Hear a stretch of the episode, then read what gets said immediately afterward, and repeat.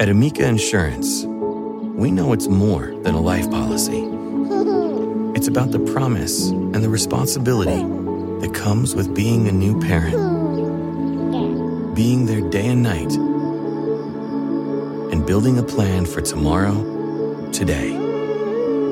For the ones you'll always look out for, trust Amica Life Insurance. Amica, empathy is our best policy. Two guys drove to work. Neither guy wore a seatbelt. One guy got a ticket. One guy didn't. The same two guys drove home. One guy wore a seatbelt. One guy didn't. One guy made it home. The guy not wearing his seatbelt didn't. Don't risk it. Click it or ticket. Paid for by NHTSA. I don't think I could be an NFL quarterback. You couldn't have caught that. It was a little loud. No. But I think I could have hit him in stride with this one. You would have helped him. You can't hit the proper shot from 3 meters away. Yeah. But I got. But the proper shot doesn't move. Mine is brutal. You're under pressure percentages. Yeah. All right, at least I hit the green thing that time. Okay. Good guy. Okay. Once I stand, it's better. You follow through. Yeah, follow through. See? That was your worst throw of the season. That's not true. I think it was. Standing up again, I say. I am. You're damn right. How'd that work for you last week? It worked out good. I made it last week. Did you make it? Was it a pass or was it an interception? No. I actually. Because you've been counting interceptions. Sometimes I do. Three misses in a row for me. I can't be QB1 no more. Hi, Michael. Ooh, close. I think that's the first time we went 0-4 in a while.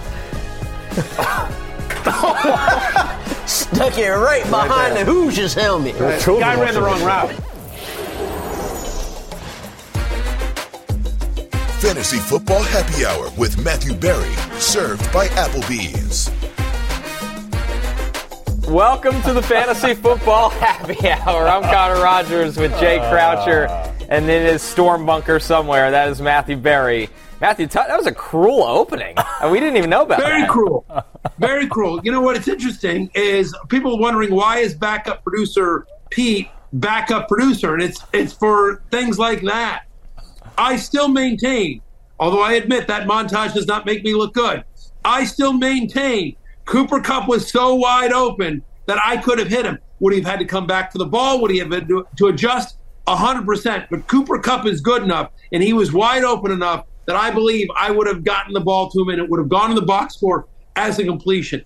Yeah. What's interesting about that montage that we just showed is that there are some times, there's not a lot of them, but there are some times that I made it, and backup producer Pete has very conveniently cut all of those out, only to show my worst throws. Yeah, unfortunately, you're still below the Mendoza line with the makes, Matthew. I believe it is sub 20%. And also, it doesn't count as a catch to Cooper Kupp if it bounces 4 times before it reaches him. But no, I agree. You've got potential as a thrower, certainly. Also, like that Michael Smith just goes with the CJ Stroud, just really kind of whips it. Release, yeah. Didn't go in. Yeah. Doesn't really work. But, Lawrence looking real casual, like he was just going to go behind the back. Yeah. So. Listen, it's waiver wire today. We have a lot to get through. We'll also give you, of course, our Monday Night Football takeaways with the Drew Lock upset over the Eagles. And with that, Drew Lock drinks free today. Shout out to Drew Lock. Great post-game interview. Excellent comeback. Excellent drive.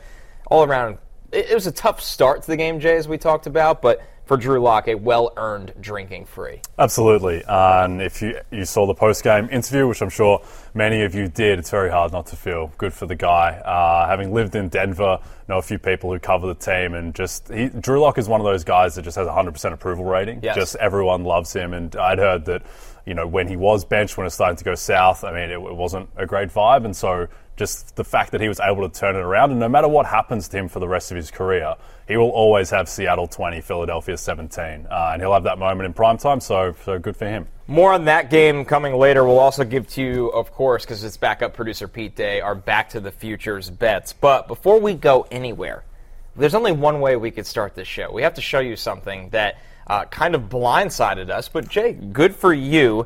From Audible tweets last night. If you could have one narrator read you a bedtime story tonight, who would it be? Michael Stanzione, doctor of physical therapy, by the way. You see it right Love there, that. DPT. says Hard Knocks narrator, of course, Liev Schreiber, all-time legend, Dragon Ball Z narrator. Not Liev Schreiber. Morgan Freeman, also not Liev Schreiber. Professor X, Croucher JD. Yeah, I made it. Nothing but legends, Audible response. It's a great comment from Audible. I fully support that comment. I beat Ed Norton in Fight Club. I beat, who else have I beaten? Who are the other great narrators? Robert De Niro and Taxi Driver. See you later, De Niro. That's a good one. Thank you very much to Michael, and thank you to Audible.com. You next to the voice of God, Morgan Freeman. Matthew, what's your take on this? Jay, maybe some voiceover work in the future for Mr. Croucher. I just don't think we should live in a world in which Jay Croucher and Morgan Freeman are legitimately listed in the same sentence. None of that makes sense to me. I question, I would like to interview whoever runs the Audible social account. I want 5 minutes. I want 5 minutes of grilling of whoever it is that runs the Audible social account. But yeah, good on you, Jay. Good for you. All legends. That's heady company there that you were listed there with. And maybe we should have you narrate some stuff. What we should do is, with my love-hate column, maybe we should release that as a podcast, but you narrate, you read it every single week. You read all 5,000 words every single week as the podcast. Yeah, don't try and drag me into your little kind of love-hate world that you're trying to get out of, Matthew. Right. But I appreciate the comment. Also, me and Morgan Freeman have many things in common. Great narrators. We're also both are better throwing a football than you are. I haven't seen Morgan Freeman throw it, but I believe that to be the case. So it's great to be listed in that company. Thank you, Michael. I think what Michael has proven right here, right now, and I say this not only to the two of you and to backup producer Pete, main producer Steven, alternate producer Adam, the entire production staff of the Fantasy Football Happy Hour, and most importantly, our beautiful, amazing, and smart NBC Sports sales team, that when you have a mellifluous voice such as Jay Croucher, it feels a shame to only limit it to this show. When I think about all the sales reads, when I think about all the post-show ad sales reads that I have to do, when I feel like we are not doing our clients, our partners, our sponsors justice by not allowing Jay, one of the legendary voices of our industry, to read these voices. So this is a message for the sales team that moving forward, all sales reads will be done by Jay Croucher, especially when they have to take place after the show.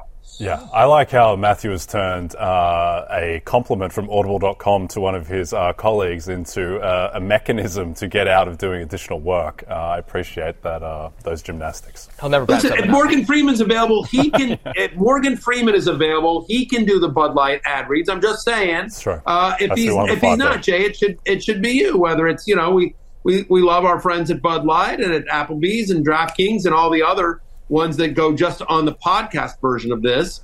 I don't know which ones are in conflict with NBC, so I won't mention them.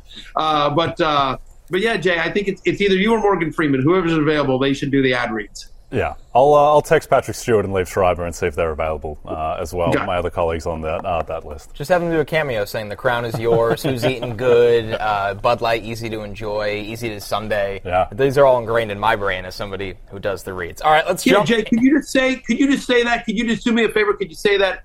Just say DraftKings, the crown is yours. Could you say who's eating good in the neighborhood, Applebee's? Go ahead. You want to do it now? Yeah, DraftKings. Give us a chance. Oh, you're cutting me off already. DraftKings, the crown is yours.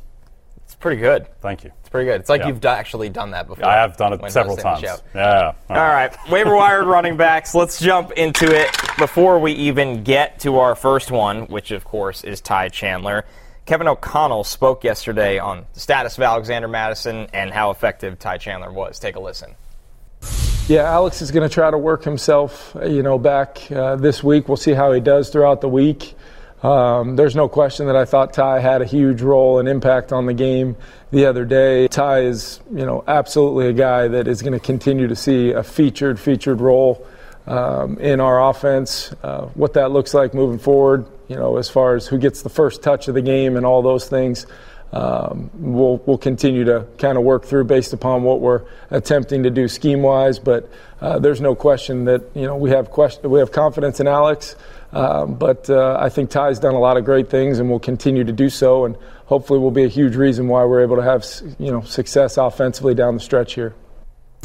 Jay, a monster game for Ty Chandler while Alexander Mattison was hurt. And hearing from Kevin O'Connell there, it sounds like Chandler won't be going anywhere in this offense, whether Madison is back or not. Yeah. Now, I think we need to adjust expectations a little bit because the Bengals have the 26th-ranked run defense and they lost DJ Reader, so there's always a chance that Chandler was going to look really good against that suspect run defense. At the same time, Cheesy looked better than Alexander Mattison, has looked all season. And also, Alexander Mattison and the Vikings, they've played 5 of the 6 worst run defenses in the NFL already. So I think that Ty Chandler, just with the amount of burst that he shows, what he can add in the passing game, also the workload that he showed that he was able to take in the running game, they really should have given him the ball on 3rd and 1 with the game and potentially the season on the line. But I have to think that Ty Chandler is going to be hugely involved in this offense, and he is the guy that you would want to start over Alexander Mattison, even if Madison is good to go. Matthew, looking at Ty Chandler, available in 48% of leagues here, so it meets our playoff threshold right now. Let's say Madison returns. How would you project Chandler in that scenario? Yeah, I mean, I think he's an RB2. I agree with Jay, by the way. If you sort of read between the lines what Kevin O'Connell was just saying there, I mean, you hear like a major part of our offense. Like, he was, he was doing whatever he had to sort of, we still have confidence in Alex, the dreaded vote of confidence here. But he kept waxing poetic about Ty Chandler. And I also believe that Kevin O'Connell watches football.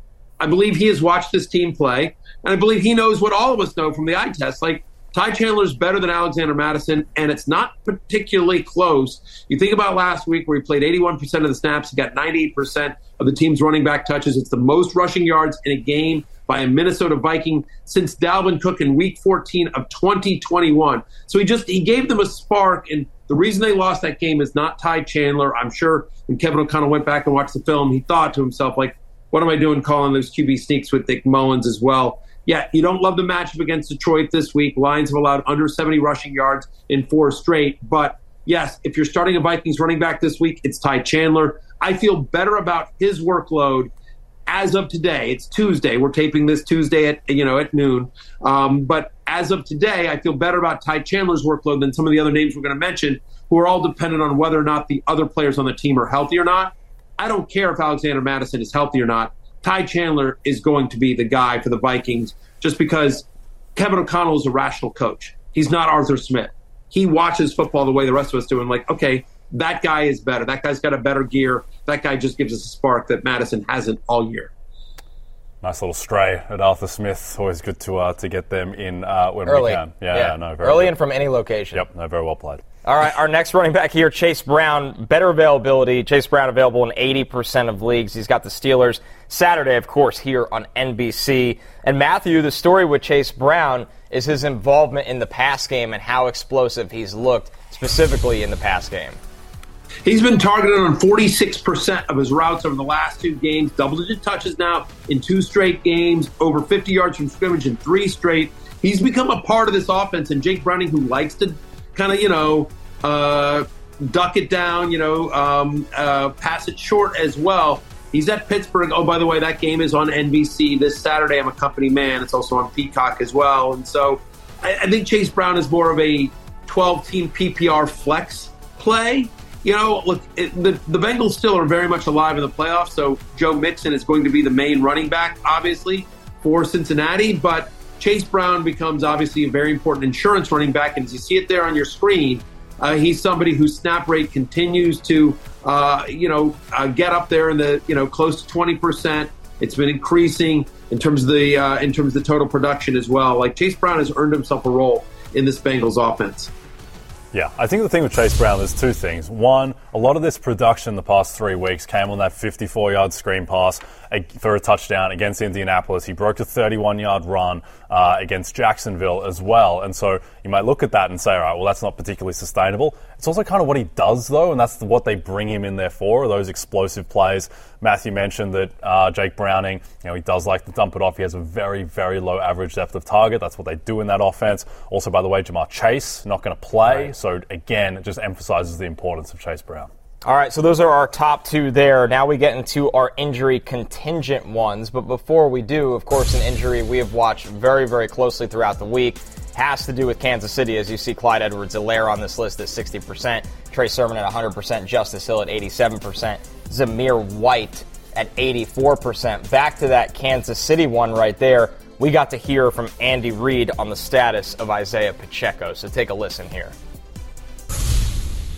He'll be back this week. You know, he'll be good to go this week. So unless there's further setback, but I mean, right now it's been everything's positive for him to go, and he really had a clearance last week from the fellow that did the surgery to go. So it was just a matter of being precautious on it. So that was Andy Reid, of course, talking about the status of Isaiah Pacheco, which, Jay, leads us to Clyde Edwards-Helaire, 60% available against the Raiders. He's obviously had significant volume go up with Pacheco's status down. I mean, how do we balance this group now, which, of course, includes Jerick McKinnon as well? I mean, I think we balance it by just getting rid of Clyde Edwards-Helaire. I don't think that you really want to use CEH, though he did have a solid enough game against the Patriots. A lot of that was dependent on a kind of broken play touchdown, and so I don't think that he's just going to be as involved in the offense. We've seen, you know, how they have used McKinnon at the back end of last season, getting a bit more involved. Pacheco's clearly the guy there, and I don't think that CEH is going to be able to provide value if Pacheco is back as expected. Matthew, you agree? I totally do. You see it right there. You're seeing that broken play, which was just sort of a scramble, Mahomes extending the play, and then he throws kind of a jump ball to Clyde Edwards-Helaire. Not something you really want to do. A lot of his production also came on a 48-yard screen pass, which was really set up where just New England was out of position. And but other than that, like, he's not that good. And to the extent that they use a passing down back to complement Isaiah Pacheco, it's going to be Jerick McKinnon, who's now had 12 fantasy points or more in back-to-back games. Double-digit fantasy points in 3 of the last 4. I would prefer McKinnon. If I was starting a non-Pacheco running back for Kansas City this week, I would prefer McKinnon to CEH. Again, this assumes that Pacheco is back. You just heard Andy Reid there. By the way, quick question for both of you. What is precautious? What is exactly that Coach Reid said? I didn't understand that. He said I think he was trying to mean we were trying to be cautious, or we were trying to exercise precaution, but he said precautious, and I'm just sort of like, okay. That's fine. Right. That's a mild word sometimes. I believe I praised Zay Flowers' explosivity a couple of weeks ago. We just let it ride. Yeah, it's fine. This is all, the English language is always welcoming new additions. So I like that Andy is being, precautious. Let's get back to the top of the list, because the biggest one here in terms of injury precautious would be Zamir White, who's available in 84% of leagues. Last week, over 80 yards from scrimmage, he gets the rushing touchdown. Josh Jacobs did not practice all of last week before missing Thursday Night Football. So, Matthew, let's go in with the assumption that it is the Zamir White show again, and we'll have updates on this throughout the week with injury reports. I mean, he has to be one of the top waiver ads if that's the case, correct?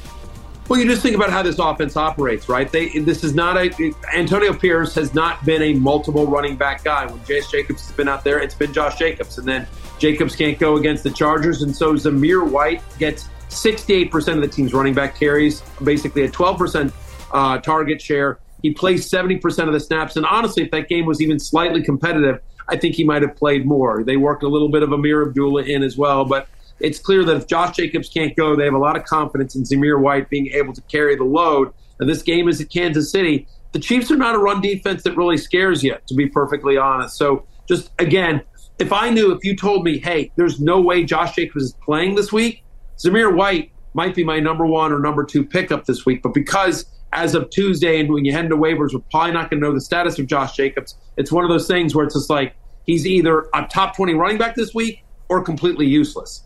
So it sort of depends on where you have, what else you need to do in the playoffs here. But certainly, if he gets the opportunity once again, certainly like his chances of success and a big workload against the Chiefs. Yeah, and it's a bit of a tough one because that game is on Monday, Christmas Day game, the early game on that slate. So you better have a pivot option if you are depending on Zamir White. I think some people might be a little bit scared of game script against Kansas City, the idea that maybe no one's going to be able to run the ball because the Chiefs will be up so much, and they are 10-point favorites. But at the same time, when the Raiders played the Chiefs and got blown out by 2 touchdowns a few weeks ago, Josh Jacobs got 20 carries in that game. He went for 110 yards on the ground, touchdown, 4 receptions, 6 targets.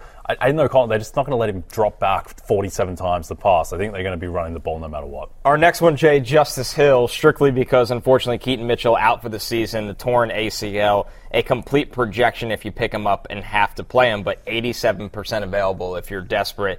Thing is, he's got the 49ers on Christmas. Yeah, it's not ideal. And this is another one of those things where your natural reaction is like, oh, this guy could be the starting running back on the Baltimore Ravens with Lamar Jackson. But then, like, the way Justice Hill's been used the past 2 years and the fact that Gus Edwards gets all the goal line carries, the fact that they play the Niners, as you mentioned, and they play Miami the week after, which is an amazing matchup either. So Lamar carries the ball. Exactly. Right. So I just don't think that, I mean, if you are desperate for a flex option, you could probably do worse just because I think he will get work. But I don't think there's that much of a ceiling on Justice Hill. Matthew, would you agree with that one? Yeah, I mean, I totally would as well. I mean, I will say this. The Niners last week gave up 177 rushing yards, to running backs in Week 15 as well. The Ravens have been able to run the ball. There have been moments this year, shockingly, surprisingly, where Justice Hill has gotten some work in the red zone as well, in goal-to-go situations. Normally it is Gus Edwards, but there have been times, as somebody that has Gus Edwards on a couple of deep league teams, where I'm like, wait, that's Gus time. What's Justice Hill doing out there? And then, of course, Keith Mitchell sort of blew by him on the passing attack. But, yes, he is a running back on a good offense that is probably in line for 8 to 10 touches against the Niners. It's not a great matchup. It's more likely than not they go to Gus Edwards or give it to Lamar Jackson when they get in close. And as an offense, they don't really pass to their running backs all that much. Having said that, he does qualify at running back. And, you know, as we sit here in Week 16, beggars can't be choosers. But, again, more of a PPR flex than anything else. The last one I'll mention here is Trey Sermon. The Colts are such a mess. Who knows? Zach Moss sounds like he wants to play. There's a chance that Jonathan Taylor comes back as well. We saw both Tyson Goodwin and Trey Sermon. Tyler Goodson, I'm sorry, you see it right there. Tyler Goodson after Zach Moss went down for the Colts last week as well. But Trey Sermon, after the Zach Moss injury last week, he played 61% of the snaps, including 7 of 10 plays on third down. He got half the carries inside the 10-yard line. I'm not a huge Trey Sermon fan as someone who once drafted him in a dynasty league and seeing him just wash out at San Francisco. If you're a running back and you can't produce for Kyle Shanahan, like, that's bad. That's not good. So it's a bit of a mess, but if you're asking me to pick between Sermon and Goodson of the Colts, I think Sermon is clearly the guy that you would prefer there. But again, there's a chance we see JT. Zach Moss may play. He says he's going to try to play through it if he can. It's just, it feels like kind of hopefully we get more clarity before game time. But as we sit here on Tuesday, it's just, there's a lot of uncertainty, I guess, in the Colts backfield. Yep. Sorry, Jay. I was just going to say, just lastly, on Justice Hill and the Niners' run defense being so bad against Arizona, like Arik Armstead didn't play in that game, Javon Hargrave didn't play in that game. Those are the two big guys in the middle of the defense, and unclear about their status heading into the Baltimore game. I expect they're probably going to play because it's such a big game. They've had this extended break. But if those guys aren't there, then all of a sudden the Niners' run defense just isn't imposing. Right, it looks a lot different without those two. And by the way, and that game was a blowout as well, and so maybe they're not really worried about it. But James Conner had a good day at the office, certainly for his fantasy managers, against the Niners last week in a game in which the Niners were never really whatever. Even when they were down 7-0, and everyone was just like, Niners going to win this by 2 touchdowns easy, and they did, obviously more than that. So, but yeah, listen, it's Week 16, bunch of injuries, we're sifting through whatever to. We're not even panning for gold. We're panning for, like, bronze.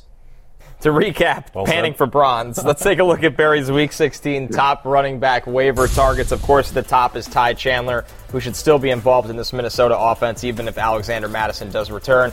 Tajay Spears, we've told you every week this season about Tajay Spears. Guess what? He's still good. And Derrick Henry is really struggling, probably banged up. One to keep an eye on there. Chase Brown, Zamir White, Justice Hill, Clyde Edwards-Helaire with the return of Isaiah Pacheco could be an ineffective option.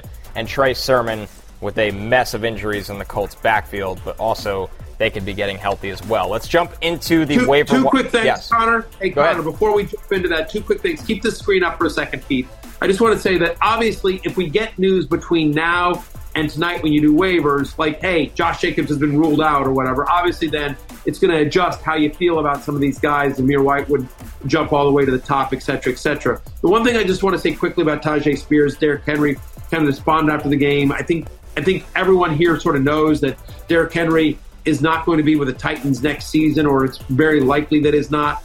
And so and a team in which the Titans are out of the playoffs. They've officially been eliminated. And so I wonder if whether it's Henry or the Titans or both basically say, like, hey, let's shut it down for the year, or let's take it easy on me. Again, because Derrick Henry's had a lot of wear and tear over the last few years.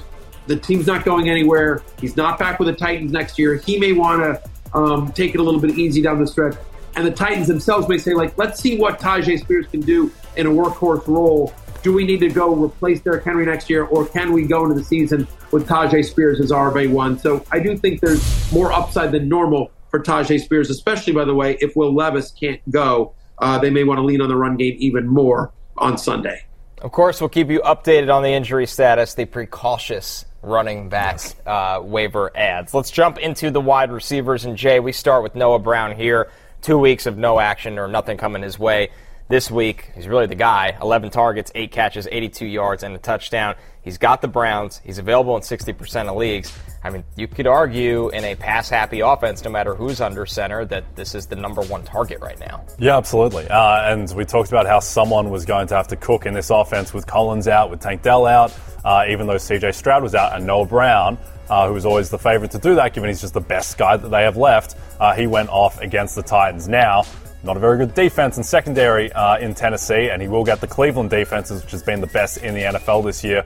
Also important to monitor Nico Collins' status. Looks like he might be trending towards playing. He was warming up on the field against the Titans. Also, CJ Stroud, his return would hugely benefit Noah Brown. But regardless, really, I think Noah Brown has showed a certain just capacity that, he is a viable option no matter what happens with Tank Dell out for the season. Matthew, is this one of those ones where if, say, Collins plays and you have the matchup against the Browns, do you still think Brown can be effective in this game? I do, because, look, he's had literally three games this year where he's gotten at least 6 targets. In all 3 games, he scored at least 22 fantasy points, the full screen that you just saw right there, sort of demonstrating that as well. And so I don't know that I think Jay brings up a great point here. The Browns defense is going to be much tougher than what they faced against Tennessee, but I think just the Texans have been a pass-first offense all season long, and with C.J. Stroud back, I don't expect that to suddenly stop. And by the way, there's a chance that if Nico Collins comes back this week, Noah Brown's still the number one. Nico Collins has missed a couple of weeks here, and so and he may get the more coverage. And certainly I think 6 targets are easily in line for Noah Brown, regardless of Collins being back or not, and he's produced when he's gotten that kind of volume. 100% Noah Brown is, I think, a volume-based low-end wide receiver too this week. Matthew, another guy next up in terms of targets, Tyler Boyd on the Bengals. We think that Jamar Chase will miss the game with the shoulder sprain. That obviously elevates Boyd in a really, really big way against the Steelers on NBC on Saturday. Yeah, I mean, Chase being out is a 27% target share. I mean, like, he injured his shoulder. Connor, you can talk a little bit more about the injury when I'm done here on Tyler Boyd. But I'll just say, like, it's a good matchup regardless. Steelers so far this year have allowed the 5th most yards to the slot, which is obviously where Tyler Boyd lines up the most. When their Chase or Higgins have been out, we've seen Boyd sort of step up as well. Browning obviously has a connection with him on some level, and so without Chase there, again, almost 30% of the team's targets are up for grabs. I think Tyler Boyd becomes really interesting for as long as Jamar Chase is out, and we got some bad news on him yesterday, Connor.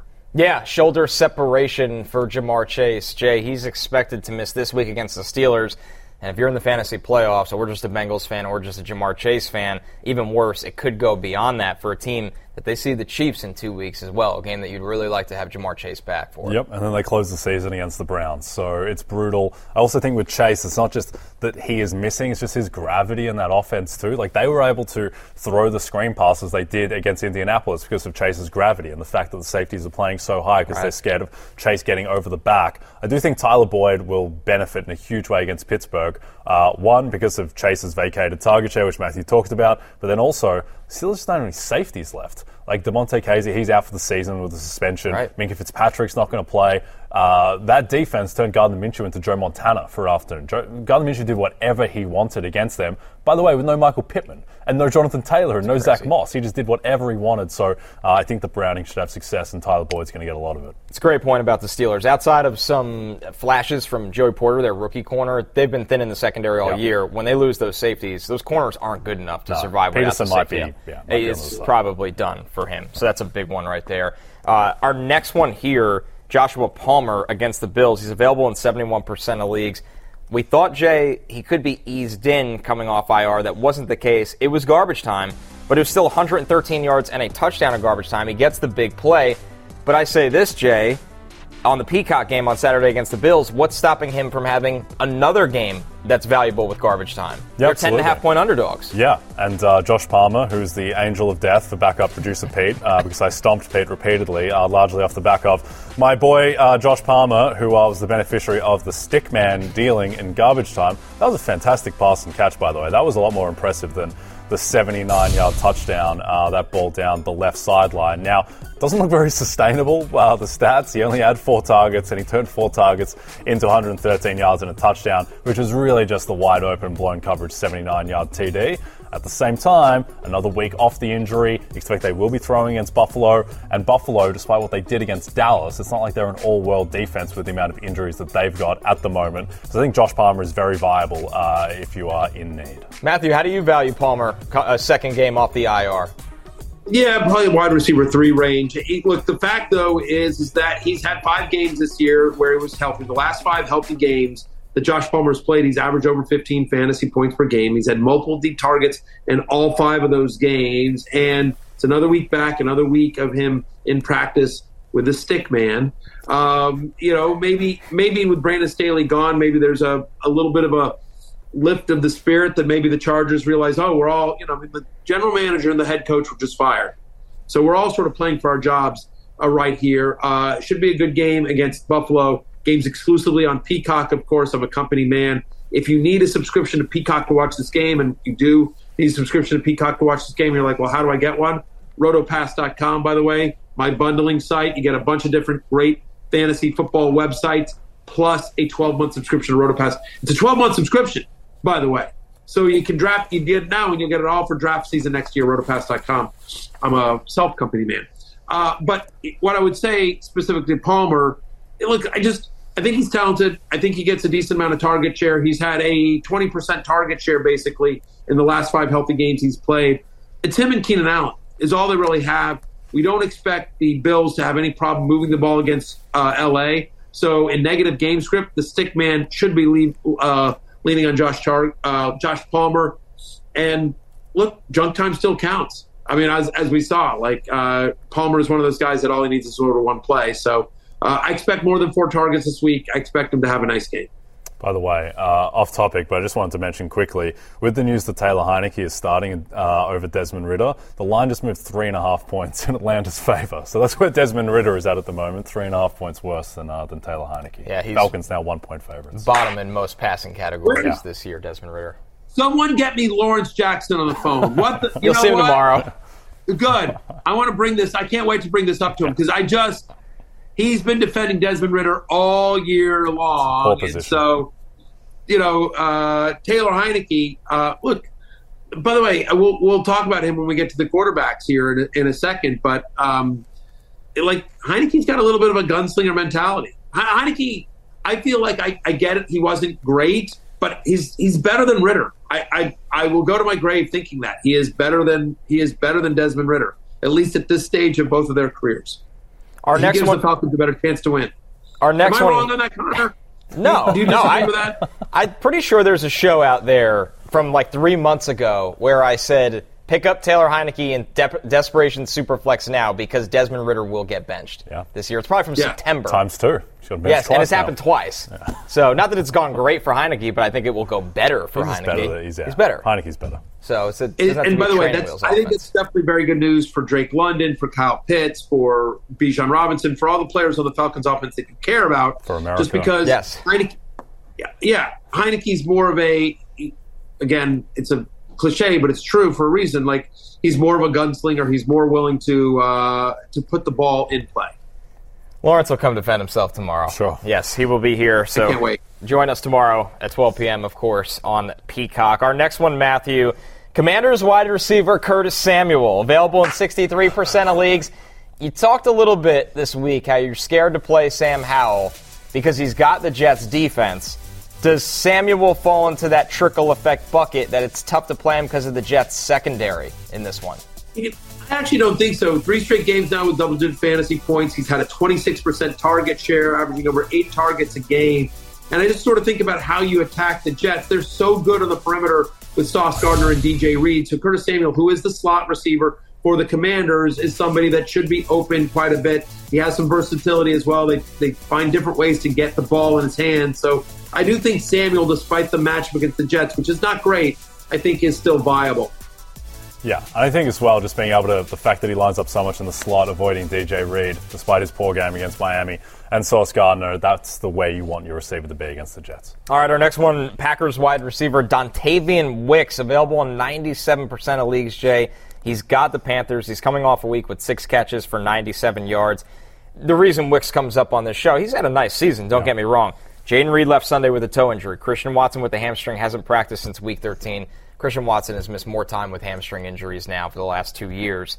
Makes Wicks effective in a somewhat capacity here, maybe for Jordan Love? I think so. I think there's a couple of things. One, there's the vacated volume that you mentioned with the injuries and those guys potentially missing one, if not both, of Reed and Watson. There's also the fact that I just think Dontavian Wicks is good. I like the talent, like what he does out there. Jordan Love, after that despicable game against the Giants, I mean, he wasn't the reason they lost against the Bucs. It was the defense just being atrocious. So he looked better. He was able to put up a decent enough stat line. So I think that Dontavian Wicks, if both of those guys can't go, then he is a wide receiver 3 with upside.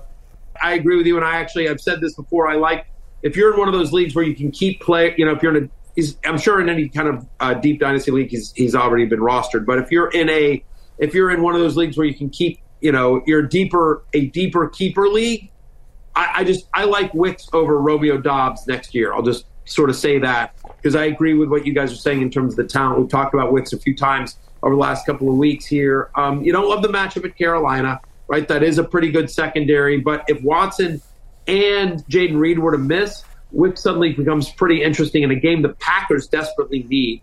That's a very important game for Green Bay. The other thing I'll say here is that with any of these guys, we're talking about Curtis Samuel or Dontavian Wicks or Zamir White. Generally speaking, it's the playoffs and it's the fantasy semifinals. It's week 16. So generally speaking, you're only starting any of these guys if you're desperate. Ideally, you were starting the guys that got you here, and all this is just sort of like whether you're keeping it away from your opponent, whether you're just trying to fortify your bench, what have you. Hopefully, none of these guys you need to sort of use, but if you can or if you have to, here are some names. I just want to sort of couch it, playoffs is a time not to get cute. The one thing I will say, though, I have no issue with this. Sometimes the best offense is a good defense. If you're playing against somebody that lost Jamar Chase, and they're looking through the waiver wire, and oh my God, look at that Zoom. That's hilarious. I don't even know how I did that. Terrifying. But that's new. I don't even know if I can recreate that. Can I recreate that? Anyway, apparently not. You're waving your arms around though. Maybe something will happen. Anyway. Kool-Aid Man just kicks the wall behind him. Oh, what happens if I do thumbs down? I don't know. Anyway. That's great television. There we go.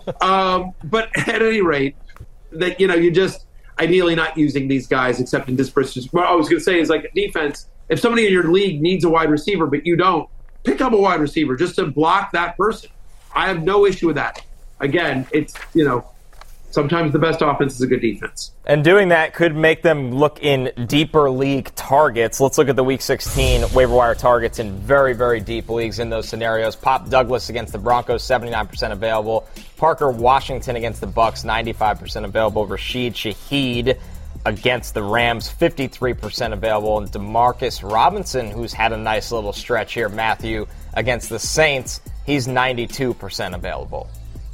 3 straight games with at least 40 yards and a touchdown for Demarcus Robinson. Parker Washington, especially given the injury to Zay Jones, that looked pretty bad on Sunday night, and obviously they're already missing Christian Kirk. So Parker Washington becomes kind of interesting too. I'm a big fan of Pop Douglas in terms of his talent, and feels like after Hunter Henry, he's the pass catcher on the Patriots you want the most. Let's recap Berry's Week 16 top wide receiver waiver targets. Noah Brown leads the list, followed by Tyler Boyd, as Jamar Chase was expected to miss this week with the shoulder separation. Joshua Palmer, Curtis Samuel, Dontavian Wicks, Parker Washington, Rashid Shaheed, and Demarcus Robinson in some deeper league target formats. Let's move over to the tight ends here, which is headlined by Tucker Kraft. He's got the Panthers. available in 90% of leagues here, Jay.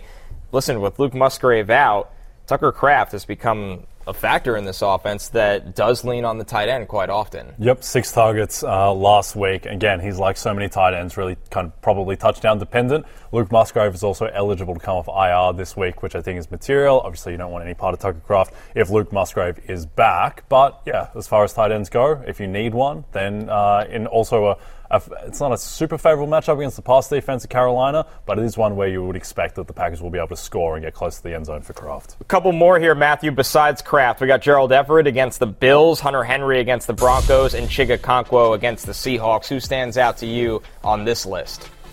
Just to finish the thought on Kraft really quickly, he's been a top 12 tight end in 3 of the 4 games since Musgrave went down. He keeps getting multiple red zone targets as well in most of his games. Gerald Everett against Buffalo. Since returning in Week 12, he's tight end 13, back-to-back games with 8 targets. The stick man doesn't go far from the line of scrimmage often. Hunter Henry seems to have some kind of weird connection with Bailey Zappi. In games in which Zappi has started this season, he's averaging 14 fantasy points per game. He's got 3 touchdowns in his past 2. But you know, it's the Patriots, right? And then, of course, Chigakonkwo against Seattle. At least 45 receiving yards in 3 of the past 4. There's a reason there.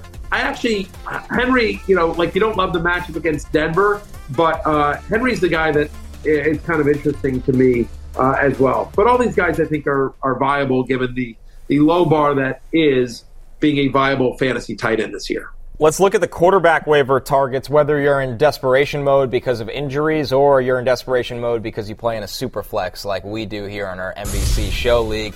Matthew, Baker Mayfield tops this list, only 46% available. He's got the Jaguars, who we've seen a lot of teams throw on that secondary. And the last 2 weeks, Baker's been airing it out. He really has. Back-to-back games now with 20 or more fantasy points, multiple touchdown passes in 6 to last 8 games. The Jaguars have allowed at least 20 fantasy points to 3 of the last 4 quarterbacks they've faced. We've talked about that Jaguars secondary a lot. They're pretty banged up. So the Bake Show, what a great story for him. I'm happy for the guy personally. The Buccaneers control their own destiny, I believe, in the NFC South. This is a must-win game against Jacksonville. Home game for them as well. The Battle of Florida, not counting Miami. Yeah, give me some Baker Mayfield as a viable streamer this week. Jay, a couple more here. Nick Mullins against the Lions, as you kind of tweeted at. Didn't look great for Nick Mullins, but the stats were enough there with the 2 touchdowns. And the same could be said for guys like Jake Browning and Derek Carr as well. Yeah, Mullins is a box of chocolates, and most of the chocolates are expired, but there are some good ones in there. And he does make, like, he makes throws. He attempts, and he's got weapons in Addison and Jefferson and Hawkinson. It's just the turnovers and the completely brain-dead plays that sink you from a football perspective. But fantasy-wise, I mean, I thought he was dreadful in that game, and he was still able to deliver 20-plus points, and I think that they will need to be throwing to keep pace with Detroit. Matthew, with Browning, is he playable in any format without Jamar Chase? Because that's kind of been his binky since he's had to play, and it's really helped him be a competent quarterback. Yeah, I mean, listen, and you don't love the matchup at Pittsburgh. Yes, the Steelers' defense isn't what it once was, but this is an important game at home for the Steelers to try to stay alive. This is one of those, you know, AFC North battles. Like, all the cliches are cliches for a reason, right? Because they're true. And so it just feels like whatever the record is, whether it's the Ravens, the Browns, the Bengals, the Steelers, there are always these ugly games in December in the AFC North. And so, you know, Browning to me is more of a mere mid-tier QB2. You wish he had Jamar Chase. He doesn't. If there's a positive here, for Jake Browning, he's had at least 3 straight games with 275 passing yards. They're running the offense. They're just letting him run the offense as they will. He's the 3rd best quarterback in fantasy over that stretch, and so there's a decent chance you're like me. I'm in a semifinal one league. I beat producer Damien in a league of all of our old ESPN folks. Me and Damien made the semis. I'm actually in a 2-week final, and I lost. It's a superflex league. I lost Joe Burrow, so I've been riding Jake Browning. I don't have a shot. I don't have a chance. So it's going to be Hurts and Browning for me at quarterback for the next 2 weeks. I wish I had Chase. But I think he's a mid-tier QB2, again, because what they do with that offense is they protect him, right? It's a bunch of dump-offs. It's trying to get yards after the catch. So you'll see Mixon and Chase Brown more involved. You'll see T. Higgins, who had the huge game last week, some Tyler Boyd, you know, and they'll try to fill in as best they can. So not ideal, but usable but probably not the top three guy he's been the last 3 weeks. If you need to stream a defense, here's a couple targets over here with the Broncos against the Patriots, Green Bay against Bryce Young and the Panthers, the Bengals defense against the Steelers with Mason Rudolph expected to be under center. And of course, if you need to make a move for the playoffs and you want to pick up anyone that we talked about today, you probably have to drop someone. Sam Howell makes this list as great as he was this year in fantasy. The Jets and the 49ers are his matchups for the fantasy playoffs. A.J. Dillon's been banged up. Kareem Hunt's been ineffective for the Browns. Adam Thielen, Gabe Davis, George Pickens make the list. Jahan Dotson, he's got the Jets, obviously, this week. And then the Niners, as we said, with Howell. And Jerry Jeudy from the Broncos. Those are all of our droppables. We will take our first break. When we're back, we're going to recap the Monday Night Football thrilling finish of Drew Lock taking down the Eagles right after this.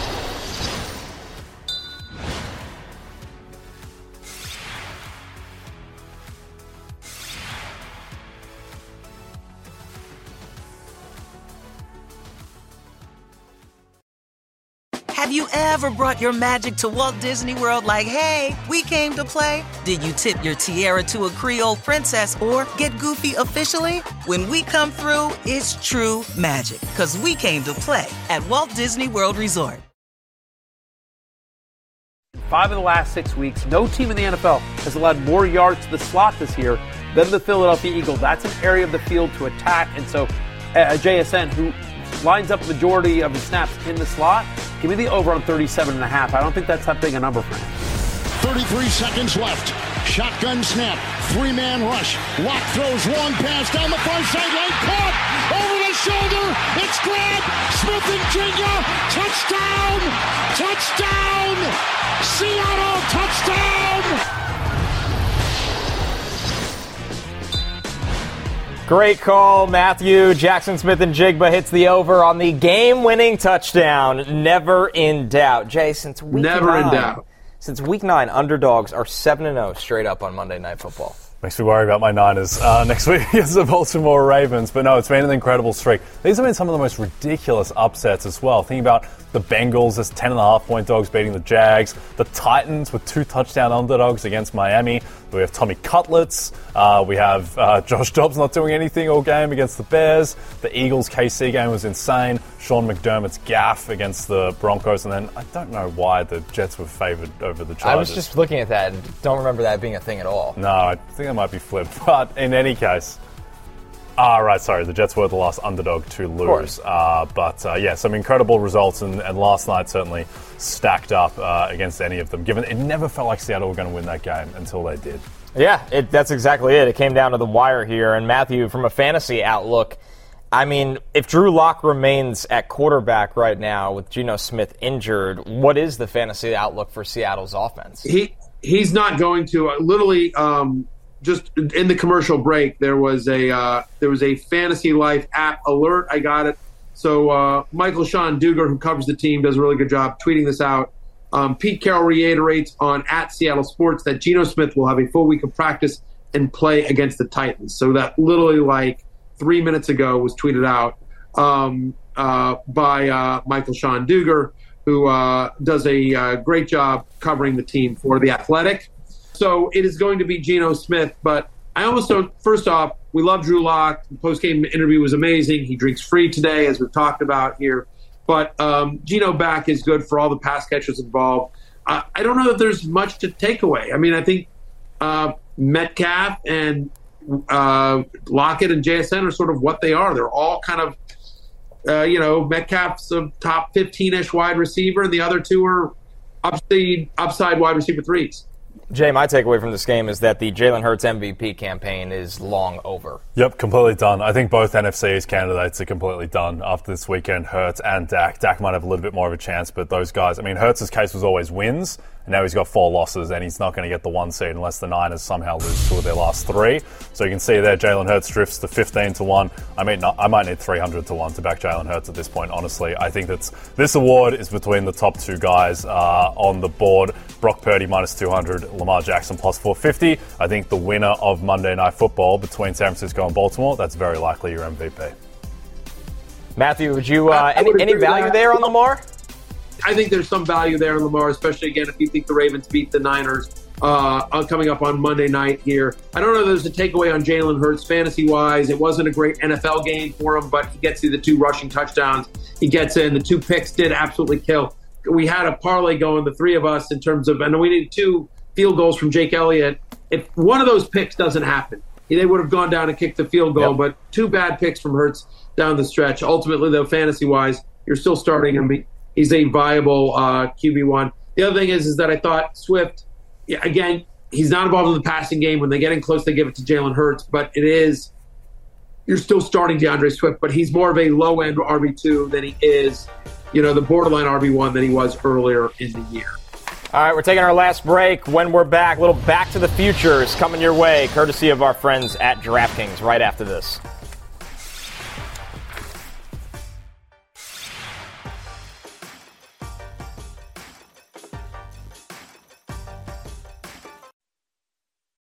Have you ever brought your magic to Walt Disney World like, hey, we came to play? Did you tip your tiara to a Creole princess or get goofy officially? Step up like a boss and save the day? Or see what life's like under the Tree of Life? Did you? If you could. Would you? When we come through, it's true magic. 'Cause we came to play. Bring the magic at Walt Disney World Resort. DraftKings Sportsbook, the crown is yours. It's nice that you do the read with the other we do it host. Together. That's really nice. Yeah, on Happy Hour, I'm just lone wolf. They just throw me to the side and just, you got it. Damn, that's messed up. Yeah, just, 5 days a week. Does Barry throw you a little of that DraftKings coin he's making? No, the crown is absolutely not mine. What an asshole Barry is.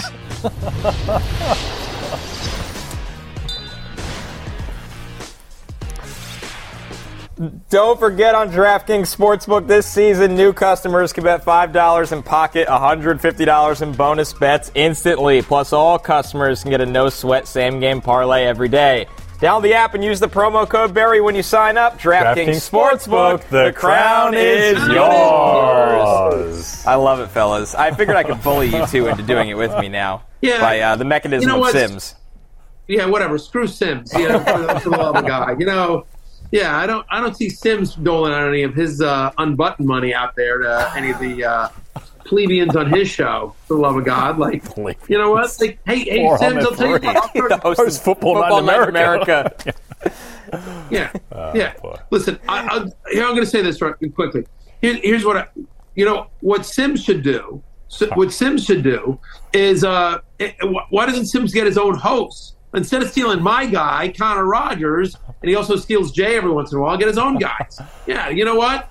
Let's keep him head over it. I'm head over there. Well, we're off air in a minute, so I'm going to take Myles Garrett to win Defensive Player of the Year at +165. Makes no sense to me that Micah Parsons is favourite at -110. Why is Micah Parsons favourite? Garrett's been better as a pass rusher, as a run defender. He's got more sacks.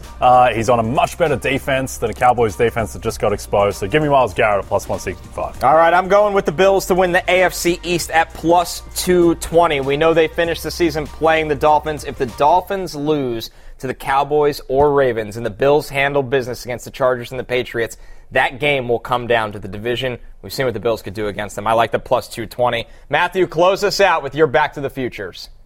I'm taking the Commanders under 4.5 wins. Look, the fact of the matter, here's their remaining schedule. Jets, Niners, Dallas. Really, the only chance they have is to beat the Jets, but believe it or not, the Jets are favored in this game. So if you think you're better off taking the Commanders at plus money under 4.5 wins than you are taking them against the Jets on Sunday.